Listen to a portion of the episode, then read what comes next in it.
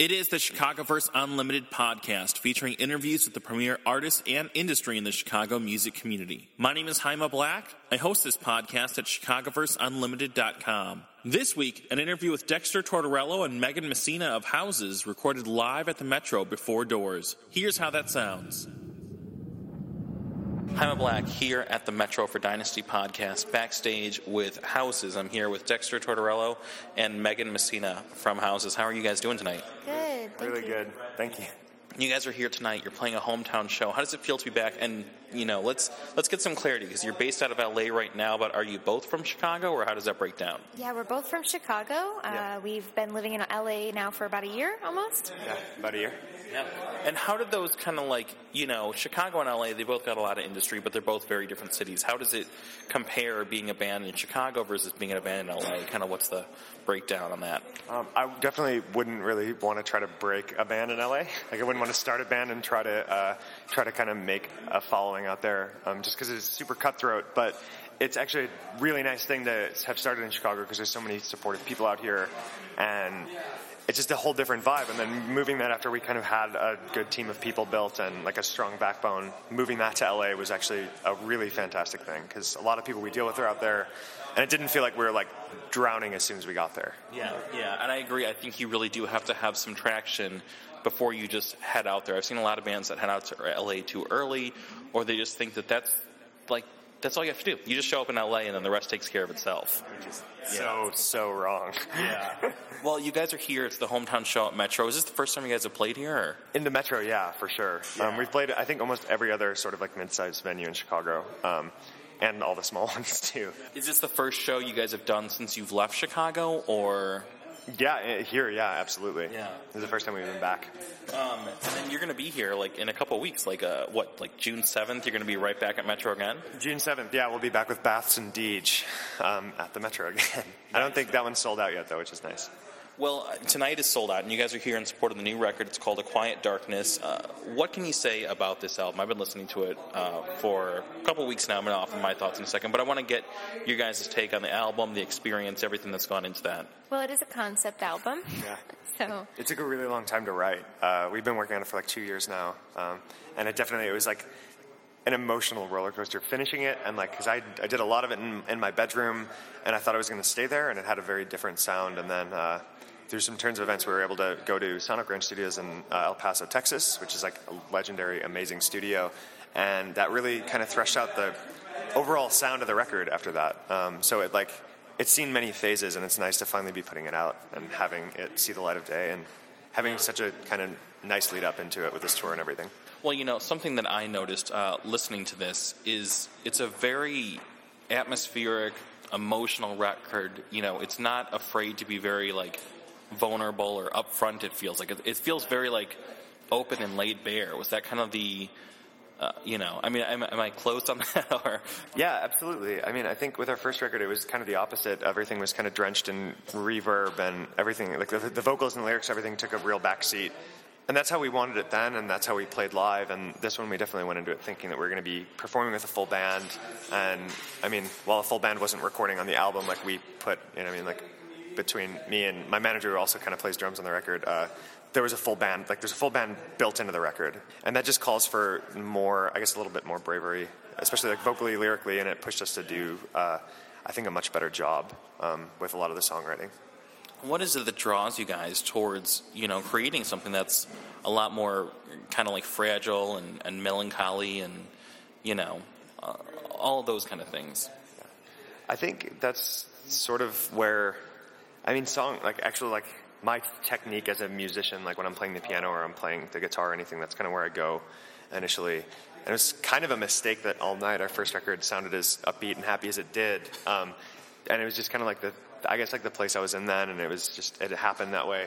But for this record, it was just like I mean, it, we took a lot of time writing it, and just like I had 89 songs by the time I was finished writing demos for the record, and we whittled them down to you know a lot less than that, obviously, like 11 songs. And, um, and that's just kind of like, we just found a real common sound with all the songs put together, uh, and we expanded on them after that. What has the response been like? Because you guys have had a couple songs um, come out in advance of the record, um, which drops, I believe, next week. But I know people have heard it on blogs. They've kind of heard them, you know, previewed on some of your pages, and even uh, like some videos and stuff and, and live. So what has the response been like to the new material? It's been really positive, uh, especially like online and stuff like that. We've gotten a lot of a lot of really nice uh, like reinforcement from people, and like as far as just like I don't know, the internet's kind of a sterile place. You just kind of notice if people like it by your play counts and like numbers and stuff like that, which is sort of weird. But bringing it to a live setting is way different because you're playing in front of all these internet people, you know, like all the people who are like counting plays and stuff like that. It's like you're seeing them in person, and uh, I'll let Megan talk about our response live, I guess, because.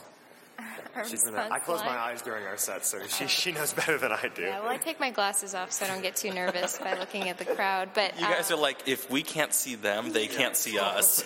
like the T Rex in Jurassic Park. Like, there is something about having, um, you know, a drummer and guitar player now, and it sort of adds a whole different element to our live set, where it was just, you know, Dexter and I before. We have a full band, which uh, is a lot more fun, takes the edge off, and I, I feel like we get into it a lot more. It's a lot more energetic of a live set.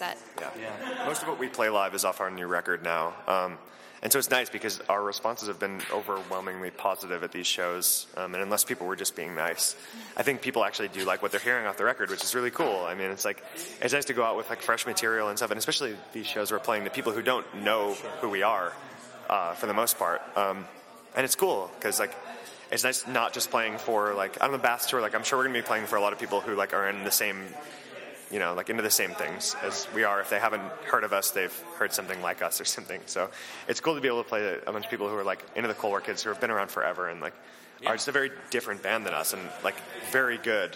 Uh, and it's cool to like kind of see what their fans do. We had one fan come up to us after the show, and she's like, "Well, when I first saw you guys, I saw two computers up on stage, and that made me really nervous. But after you guys started playing, she's like, I really, really like you guys. So that was really cool. She was also like 50, Yeah. which is cool. so like, she saw the computers and she's like, I thought you guys were going to be doing like TurboTax on stuff. I didn't know what it was going to be. It's amazing. Now I know we're here to talk about houses, but I wanted to touch. Uh, while I've got you, I wanted to touch on um, Dawn Golden and Rosy Cross for a second. And you know, for anyone who doesn't know, kind of break down what differentiates that project from houses, because they're both your projects.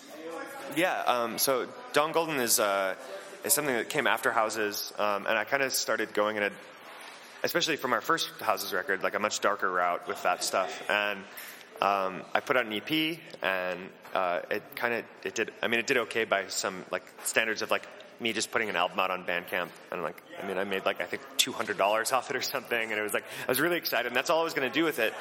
And then I ended up signing with Mad Decent like months and months later, um, which is surprising. And, and it was nice because I actually hadn't planned on making another record for that.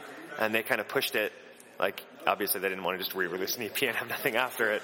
So uh, I started working on an album and I have most of it finished. And uh, it's very, very different than Houses now. Um, I feel like there's going to be like a very clear delineation between the two projects. Is like Houses gets more acoustic and organic, and Dawn Golden gets more electronic and like gridded in it, and the live set's going to stay just like me and a computer and stuff like that.